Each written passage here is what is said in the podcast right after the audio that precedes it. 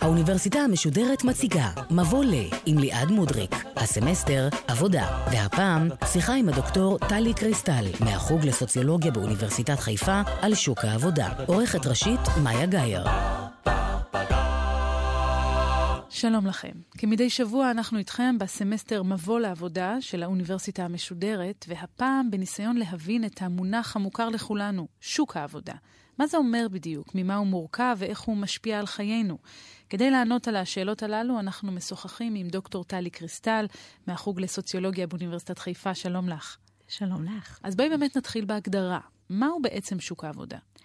כשאנחנו מדברים על שוק העבודה, אנחנו מדברים על שוק העבודה בקפיטליזם המודרני, כפי שאנחנו מכירים אותו, שוק העבודה שהתעצב פחות או יותר במאה ה-20 בין מלחמות העולם, המדינות המערביות, יחד עם התמסדות מדינת הרווחה. שוק העבודה הזה אומר שיש איזשהם יחסים ארוכי טווח בין העובד למעביד, זה לא איזשהו שוק עבדות שעובד, קונים אותו בבוקר ואחר הצהריים הוא כבר לא חלק מהעבודה, יש איזשהם יחסים ארוכי טווח בין העובד למעביד. מדובר במשכורת לפעמים יומית, אבל לרוב זה משכורת חודשית, ויש איזשהו עתיד תעסוקתי, כאשר חלק משמעותי מהעובדים גם מועסקים כשכירים במפעלים בינוניים עד גדולים. זה שוק העבודה כפי שהוא התעצב, פחות או יותר קיים במאה השנים האחרונות, עם איזושהי שונות, שאולי גם נדבר עליה, על תהליכים שהתרחשו, לפחות בשלושים שנה האחרונות, יש שהם שינויים יותר משמעותיים בשוק העבודה. וכשאנחנו מדברות על מי שכלול בשוק העבודה, זה כל מי שעובד, כל מי שיש לו את פוטנציאל העבודה? אז ההגדרות הרשמיות מתייחסות למי שמשתתף בשוק העבודה, זה מי שעובד, מועסק, או מי שמובטל, אבל מחפש עבודה באופן פעיל. שאלה הם האנשים שנמצאים בשוק העבודה. ואם נדבר על שוק העבודה בישראל, אז פחות או יותר, אם אנחנו מסתכלים על גילי העבודה העיקריים, שזה משהו בין 25 ל-64, גיל פרישה ממוצע, כן.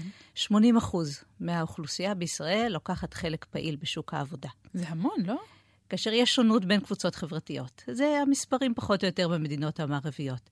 אבל אם אני חוזרת על... להיסטוריה, נגיד, של ישראל, בשנות ה-50... בשנות ה-50 היה גידול משמעותי, בשנות ה-50 אנחנו מדברים על משהו כמחצית. הגידול המשמעתי, אולי זה לא יפתיע אותך, היה בקרב נשים. ברור. כניסה הולכת וגדלה של נשים לשוק העבודה, יחד עם העלייה ברמת ההשכלה של הנשים, התרחבות אפשרויות התעסוקה וכן הלאה. אנחנו מדברים על שיעור השתתפות היום, כמעט ואין הבדל. אם אני מסתכלת בקרב אה, האוכלוסייה היהודית, יש הבדל של 2-3 אחוזים בודדים בין נשים וגברים. ואם את רוצה לדבר על אה, קבוצות שיש שיעורי השתתפות נמוכים יותר, אז יש כאן שתי קבוצות עיקריות שמדברים עליהן. אחד זה הנשים ערביות. בקרב נשים יהודיות שיעורי השתתפות משהו כמו 80 אחוז, בקרב נשים ערביות כ-40 אחוז. זה אומנם גדל בעשורים האחרונים, מסביבות 10 אחוז בשנות ה-50 ל-40 אחוז היום, אבל יש פה פוטנציאל של הרבה נשים ערביות שהיינו רוצים לראות אותן משתלבות בשוק העבודה. אז זו אוכלוסייה אחת, ויש אוכלוסייה... אוכלוסייה שנייה זה גברים חרדים, שאני מניחה שגם כאן הסיפור לא מפתיע. אם אתם רוצים קצת מספרים, אז זה משהו כמו 50 אחוז בגילי העבודה. בקרב הגברים החרדים לוקחים חלק פעיל בשוק העבודה. נשים חרדיות, אין הבדל גדול בין נשים חרדיות לנשים לא חרדיות. גם פה אנחנו רואים איזושהי מגמת גידול, בעיקר בעשר שנים האחרונות, אבל היא קצת נעצרה בשנתיים-שלוש האחרונות. ואיך הדבר הזה משפיע על הרמה הלאומית, נניח, של ישראל? זאת אומרת, זה שיש לנו את האוכלוסיות האלה שלא משתתפות מצד אחד, מצד שני, את הגידול שאנחנו כן רואות בהשוואה לשנות ה-50, לשיעור ההשתתפות הכללי באוכלוסייה, מה זה עושה לחברה? אז למה אנחנו בכלל מתעניינים בכמה אנשים מועסקים בשוק העבודה, משתתפים באופן פעיל? אנחנו מתעניינים בזה בגלל העוגה, בגלל גודל העוגה. ככל שיותר אנשים משתתפים בשוק העבודה, הייצור גדול יותר, התוצר הלאומי גדול יותר, מתוך הנחה שהצמיחה הכלכלית הזאת גם מטיבה עם חלק גדול מהאוכלוסייה. את אומרת כי אותה עוגה, ואני מניחה שאת מתייחסת פה נניח להכנסות המדינה מתוך העבודה נכון. של כולנו, אותה עוגה צריכה להתחלק על פני יותר אנשים, אם יש אוכלוסיות שלא עובדות ולא משתתפות ולא לוקחות חלק בשוק העבודה. את צודקת, נכון. חוץ מזה שהעבודה היא חלק מאוד משמעותי בחיינו. אין מה לעשות, ויש פה לא רק היבטים כלכליים, אלא גם היבטים uh, חברתיים, לפעמים קצת תרבותיים, שהיינו שואפים לכך שיותר אנשים ייקחו חלק פעיל בשוק העבודה. במיוחד אם חלק גדול ממי שלא לוקח חלק פעיל רוצה, אבל יש איזשהם חסמים uh, מבניים שלא מאפשרים להם להשתלב בשוק העבודה. אם אנחנו מדברים על נשים ערביות, בסדר, יש כאן חסמים מבניים, בעיקר אנחנו מדברים על uh, מחסור במעונות יום ציבוריים באוכלוסייה, מחסור באפשרויות תעסוקה באזור המגורים ביישובים, ליד היישובים, איפה שמתגוררת האוכלוסייה הערבית. מחסור אפילו בתחבורה ציבורית. כן. יש מחקר שנעשה לאחרונה שמראה בצורה יפה איך הוספה של קווי אוטובוס מאפשרים ליותר ויותר נשים ערביות לצאת ולהשתלב בשוק העבודה. זאת אומרת, פתרון שלכאורה לא קשור בכלל, שינוי שלא אנחנו... שינוי קטן במדיניות עושה הבדל גדול. שזה מאוד מאוד מעניין, כי דיברת קודם על ההשפעה ברמה של החברה כולה, ואנחנו גם דיברנו עכשיו על ההשפעה ברמת האינדיבידואל, מה שזה עושה לי, אם אני עובדת או לא עובדת, ויש עוד שכבת ביניים, שזה איך זה משפיע על האוכלוסייה הספציפית הזאת, שמתוכה שיעורי העבודה הם נמוכים. צודקת לגמרי. קודם כל, אם אנחנו מדברים בצורה מגדרית, כשאני מדברת על מגדר, אה, אני מדברת על נשים וגברים. אה, אנחנו מדברים על אי שוויון שזולג משוק העבודה, זולג גם לתוך משק הבית. וזה יכול להשפיע גם על התהליכים שבהם הילדים שלנו גדלים. זה משפיע על היבטים שונים של רכישת השכלה, על מוטיבציה, לרכישת השכלה, אפילו לסיים תיכון או רכישת אה, השכלה גבוהה. וגם המצב הסוציו-אקונומי, אני מתארת לעצמי, כי באוכלוסיות האלה אנחנו נראה שיעורי השתכרות נמוכים יותר. נכון, ההכנסה נמוכה משמעותית בקרב האוכלוסיות האלה, ואם אתם חושבים שאפשר לחיות על קצבאות המדינה, הקצבאות האלה מאוד נמוכות. אם אנחנו ניקח רגע מבט על וננסה לשאול את עצמנו מהן המגמות המרכזיות שמשפיעות על שוק העבודה העכשווי, מה את רואה? מה את מסמנת? כשאנחנו מדברים על העשורים האחרונים, יש מספר מגמות, יש מגמות יותר מבניות, יש מגמות יותר אה, פוליטיות שמתרחשות בשוק העבודה. אז אם נתחיל מגמות מבניות, יש היום פחות אנשים שמועסקים בתעשייה, שמייצרים סחורות, ויותר ויותר אנשים שמועסקים בשירותים, כן. שמספקים שירותים, אבל לא מוכרים סחורות. אז זה שינוי מבני מרכזי. אחד התהליכים המרכזיים של העשורים האחרונים זה גלובליזציה, שהמשמעות של המושג הזה זה מעבר חופשי של סחורות, של עובדים והון בין המדינות בעולם. ואנחנו נקדיש מ... תוכנית שלמה על הנושא הזה. ויש לזה השפעות מרחיקות לכת על שוק העבודה. שינויים טכנולוגיים מאוד מואצים בעשורים האחרונים. יכול להיות שמה כן. שנדבר היום על טכנולוגיה, שנה הבאה כבר הסיפור יהיה שונה מבחינה כן. טכנולוגית. וגם על זה אנחנו נדבר במהלך אבל גם תהליכים של אוטומציה של תהליכי ייצור, גם תהליכים של דיגיטיזציה mm-hmm. של האינפורמציה. את האינפורמציה אפשר היום לקודד. בדרכים שונות שיש לזה השפעה על יחסי כוח בתוך העבודה, על כוח מיקוח של עובדים וכן הלאה. וחלק מהאוטומציה, אנחנו רואים גם רובוטים תעשייתיים שהחליפו כן. חלק מהעובדים, בעיקר עובדי צווארון כחול. ונראה שאחד השינויים המרכזיים הוא המעבר מביטחון תעסוקתי לחוסר יציבות תעסוקתית. אני שמעתי איפשהו, אני לא יודעת אם זה נכון, הערכה שלפי הילדים של היום יחליפו לא פחות מ-17 מקומות עבודה לאורך החיים שלהם. אז באמת לשם אנחנו הולכים, ל-17 מקומות עבודה ל... מבוגר? אמ, זאת המגמה. אז אם התחלנו בתחילת השיעור לדבר על שוק העבודה כפי שאנחנו מכירים אותו, שהתעצב בתחילת המאה ה-20, אז שוק העבודה הזה השתנה משמעותית משנות ה-70 ואילך. היחסים בין העובד למעביד, היחסים האלה השתנו. היחסים הללו היום יותר ארעיים, יותר קצרי טווח בהשוואה לעבר, וגם היחסים האלה לא תמיד ברורים. למשל, אם אני מועסקת כעובדת קבלן, או אם אני עובדת חלק גדול מהבית. מה הם בדיוק היחסים בין העובד למעביד? היחסים האלה, המשמעות שלהם, הריאלית בשביל חלק מהעובדים, המשמעות הזאת השתנתה. ויש לכך כמובן השפעות על אי שוויון והשפעות על הכנסה ועל ביטחון תעסוקתי והשפעות שמגוונות יותר, נכון. ואת מדברת על אי שוויון, ובאמת זה אחד הנושאים המרכזיים שאת חוקרת. בואי אולי נבהיר, מה פירוש אי שוויון כשאנחנו מדברות על שוק העבודה? כשאנחנו מדברות על אי שוויון, אנחנו מדברות על זה אה, בניגוד למצב של שוויון. המצב של שוויון אה, מוחלט מדבר על כך שלכולנו יש אותה הכנסה משוק העבודה. שזה... שזה לא, שזה מצב אוטופי, אני לא חושבת שאף אחד שואף לשם. אנחנו מדברים... לא, בקומוניזם אולי, אבל גם אז, זה גם אז אפילו אבל... לא הייתה הכנסה שווה, כי כל אחד קיבל לפי צרכיו, והצרכים היו שונים. נכון, אני חיה בקיבוץ, גם בקיבוץ אין, אין שוויון מלא, יש תקציב לפי גודל המשפחה, אם תרצי, לפי הצרכים. כן. אז כשאנחנו מדברים על אי שוויון, זה בניגוד למצב של שוויון, כאשר אי השוויון יכול להיות מצומצם, כלומר פערים נמוכים יותר בקרב העובדים, בין העובדים עם שכר גבוה לשכר נמוך, לבין פערים גבוהים יותר בין עובדים עם שכר גבוה לעובדים עם שכר נמוך.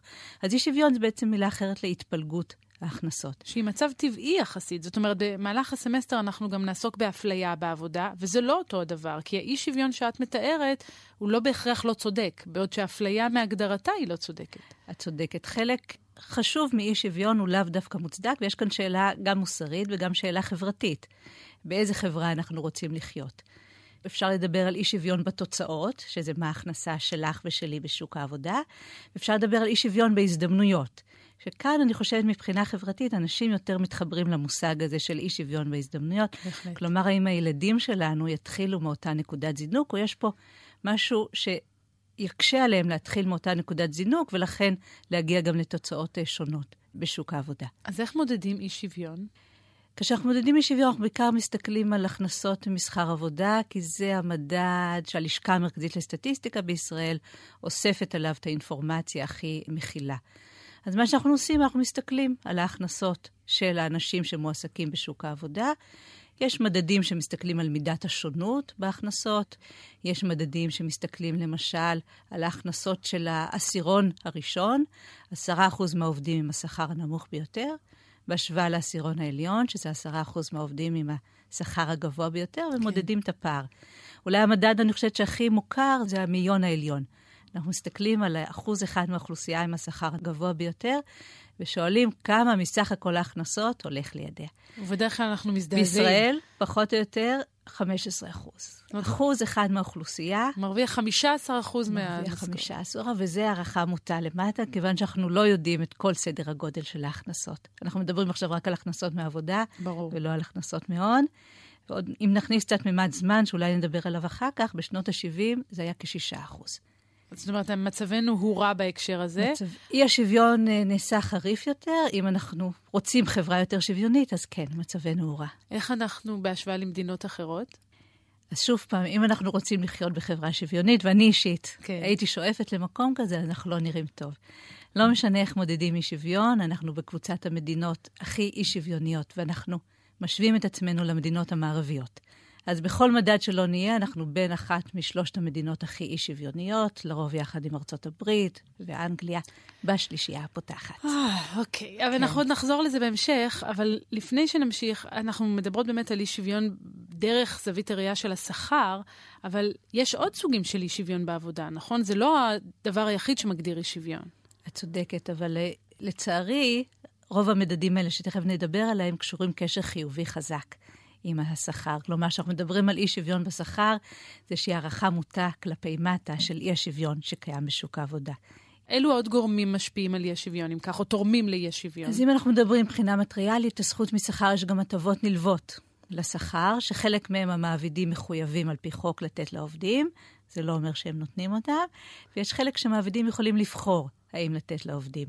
אז בחלק הראשון, למשל, אנחנו מדברים על פנסיה. משנת 2008 מעבידים חייבים להפריש לנו לפנסיה, אבל מחקר שעשיתי לא מזמן הראה שעדיין 20% מהעובדים, המעבידים לא מפרישים להם לפנסיה. אז יש לנו הטבות... איך זה יכול לקרות? זה לא מנוגד לחוק? זה מפתיע אותך? שמתרחשים פה דברים שמנוגדים לחוק? 20 אחוז. יש גם 20 אחוז מהעובדים שהשכר שלהם נמוך משכר מינימום, שגם פה. יש הטבות סוציאליות, למשל פנסיה, למשל קרן השתלמות, שיש איזשהו חיסכון לטווח בינוני, ויש גם הטבות אחרות שהן לאו דווקא, אפשר לספור אותן מבחינה מטריאלית. אפשר לדבר על מידת האוטונומיה שיש לי בעבודה, על אפשרויות הקידום. יש מחקרים מאוד יפים שמדברים על איזושהי עוינות שקיימת ממקום העבודה. כל המדדים האלה קשורים קשר חיובי, ברובם קשר חזק עם השכר. כלומר, עובדים עם שכר גבוה, נהנים מהטבות נלוות, נהנים יותר מאוטונומיה, יותר משליטה, יותר מסמכות במקום העבודה, בהשוואה לעובדים עם שכר נמוך. אבל אני אהיה רגע פרקליטתו, לא רוצה להגיד של השטן, אבל של הקפיטליסט. כן. שיגיד, מה את רוצה? יש אנשים שלמדו יותר, ושיש להם יכולות יותר גבוהות, ושהם משיגים תוצאות יותר טובות, שירוויחו יותר כסף, שיהיו להם יותר הטבות. אני לא מדברת על מה שמנוגד לחוק ועל הטבות סוציאליות, אבל זה הגיוני, ככה מערכת צומחת, ככה היא מתפתחת. זה הטיעון, לא? זה הטיעון, נכון. אז בואי אולי נחשוב איך נקבע השכר, איך תהליך קביעת השכר בשוק העבודה. אז חלק מהשכר באמת נקבע, כפי שאת אומרת, לפי כישורים, abilities של העובדים. Mm-hmm. שאפשר לחשוב פה על כישורים אה, קוגניטיביים שיש לי, על המוטיבציה, על מידת החריצות שלי. יש שם כישורים שאו שנולדתי אותם, או שאני מפתחת איתם במהלך חיי, אני יכולה גם במערכת החינוך לפתח אותם, אני יכולה במקום העבודה, שהמושג כאן נקרא הון אנושי. כמו שיש לנו הון פיזי של מכונות בתהליך הייצור, גם uh, העובדים, יש להם איזשהו הון שמביאים אותם לתהליך הייצור, כאשר התיאוריה אומרת שככל שההון הזה גבוה יותר, אני יותר פרודקטיבית במקום העבודה, יכולה לייצר יותר, ולכן המעביד מוכן לשלם לי שכר גבוה יותר. המחקרים באמת מראים שזה מסביר חלק מהשונות בשכר, אבל לא את כל השונות. זה אגב משהו מדיד? זאת אומרת, את יכולה למדוד כמה עובד אחד או עובדת היא מוכשרת בהשוואה לעובד אחר? זה אכן קשה. יש יותר ויותר מחקרים שמנסים למדוד את זה, אם על ידי שמבחנים בשפה שמעבירים, או מבחנים אה, בכישורים מתמטיים או כישורים טכנולוגיים, אבל רוב הספרות בוחנת את זה על ידי השכלה. שהמדד המרכזי זה אם יש לי תואר או אין לי תואר, והפערים הם עצומים. עובדים עם תואר מרוויחים כ-50% יותר בשוק העבודה בהשוואה לעובדים ללא תואר. ושוב אני שואלת, זה לא הגיוני? אז בואו נשאל גם למה. למה עובדים עם תואר אקדמי מרוויחים יותר? יש כאלה שיגידו שאנחנו רוכשים איזשהם כישורים במערכת החינוך, במערכת ההשכלה הגבוהה, שהכישורים האלה הופכים אותנו לעובדים יותר יעילים, ולכן השכר גבוה יותר. יש כאלה שיגידו שלאו דווקא אני רוכשת איזשהם כישורים במערכת ההשכלה. זה רק שם אותך באיזו קבוצת איכות כזאת. זה שם אותי בקבוצת איתות. זה מלמד את המעביד שאם עשיתי השקעה, אפילו סיימתי את הסמינר האחרון שהיה לי בקורס בתואר, כן. זה מאותת למעביד שאני אלמד את העבודה יחסית מהר יותר. הרי אנחנו יודעים שכולנו, אם נשקיע, נוכל להיות טייסים. השאלה כמה זמן נוכל ללמוד לעשות את העבודה. אז יש תיאוריה שאומרת שהתואר מלמד את המעביד שאני אלמד את העבודה מהר יותר. חכי, אני עוד עסוקה, כולנו יכולים להיות טייסים? אה, כן. בוודאות, את אומרת את זה כעובדה מוגמרת. שאלה כמה זמן ייקח לנו. אוקיי, טוב לדעת, אני כבר מתחילה להתאמן, בסדר? אבל אני מתארת לעצמי שזה לא הגורם היחיד לאי שוויון בשכר. דיברת על כישורים, גם המקום שממנו אני מגיעה, אני מתארת לעצמי, המקום שבו אני גרה. את צודקת, נכון. אז כשאנחנו מדברים על uh, הסברים להתפלגות השכר, אז הראשון, כפי שאמרתי, זה כישורים. המושג בספרות נקרא הון אנושי. ההסבר השני מתייחס למיקומים בשוק העבודה, כלומר, לא מי אני ומה הכישורים שלי, אלא איפה אני מועסקת בשוק העבודה, ותכף נחזור לזה. וההסבר השלישי מתייחס לקבוצה החברתית, ממי אני באה. אז אם אני אחזור להסבר השני, למיקומים בשוק העבודה, הטענה היא שהשכר שלי לא נקבע לפי היכולות והכישורים שלי, אלא לפי המיקום שלי. באיזה משלח יד אני מועסקת, באיזה מקום עבודה אני מועסקת, באיזה ענף כלכלי אני מועסקת, שההבחנה כאן מדברת בין, אם אני מתייחסת למקום עבודה, בין עבודות טובות לעבודות לא טובות. כן. שחלק גדול מזה, השכר נקבע לפי המשאבים של מקום העבודה שלי ומידת הכוח של העובדים. באותו מקום עבודה. אבל אני התייחסתי אפילו למשהו יותר בסיסי. אם אני נולדתי לשכבה סוציו-אקונומית מסוימת, אני אפנה לעבודות מסוימות, אני אהיה חברה באיזו קליקה של חבר מביא חבר, זאת אומרת, זה ייצור את אי השוויון בלי קשר לשאלה אם מקום העבודה טוב או לא, אם אני מוכשרת או לא, זה כבר נותן לי איזושהי נקודת פתיחה טובה יותר או פחות. נכון, את צודקת מאה אחוז. שיש הרבה מחקרים שמסתכלים באמת גם על הקבוצה החברתית. שאני ממנה אני באה ומעמד, איך זה משפיע על הסיכויים שלי בשוק העבודה. שכאן מדברים גם על תהליכים של אפליה וגם תהליכים של סגרגציה. כלומר? בסגרגציה הכוונה לכך שאנחנו או מבחירה או מחוסר בחירה, קבוצות חברתיות שונות משולבות במיקומים שונים בשוק העבודה. אם נדבר למשל נשים וגברים, נשים וגברים מועסקים במשלחי יד שונים כן. בשוק העבודה. שוב פעם, חלק מזה מתוך בחירה, חלק מזה מתוך איזושהי התייחסות שונה של המעבידים לנשים וגברים. של הסללה מסוימת. סוג של הסללה, גם סוג של אה, אפליה, שעוד מעט אה, נגדיר את המושג הזה. אז הסגרגציה הזאת היא גם למשלחי יד שונים, גם למקומות עבודה שונים. שוב פעם, אם נחזור לנשים וגברים, נשים מועסקות באופן כללי במקומות עבודה קטנים יותר, עם משאבים מצומצמים יותר, עם שיעורי רווח נמוכים יותר, ולכן זה גם איזשהו הסבר לשכר הממוצע הנמוך יותר של נשים בשוק העבודה. אבל אם אנחנו מדברים בהקשר המקומי... זאת אומרת, מה שנקרא הסקטור הפריפריאלי? הסקטור הפריפריאלי, שבישראל פה, אם אנחנו מדברים על פערי שכר בין יהודים וערבים, שהפערים הם עצומים. היה מחקר שהשווה אותם לפערי שכר בארצות הברית, למשל בין שחורים ללבנים, הפערים הם הרבה יותר גדולים. יותר גדולים פה. כן. ואם אנחנו מסתכלים למה קיימים פערי שכר בין יהודים לערבים, חלק משמעותי מזה זה פערים בהשכלה, שגם לכך הסברים של אפליה וכן הלאה, וחלק מזה כי הם uh, ממוקמים במקומים שונים בשוק העבודה. יש סגרגציה עצומה בין יהודים וערבים בשוק העבודה. לצערי, אנחנו כמעט ולא עובדים ביחד. באותם מקומות עבודה. ואת רואה מגמות של שינוי גם באשר להבדלים מגדריים, גם באשר להבדלים של אה, דת או לאום. את רואה מגמות של שיפור, כי הזכרת למשל קודם שנשים צמצמו את הפער לגבי ההשתתפות שלהן בשוק העבודה. אבל עדיין ישנו פער גדול לגבי ההשתכרות שלהן, מה שהן מקבלות. נכון, אבל גם כאן המגמה היא של צמצום פערים.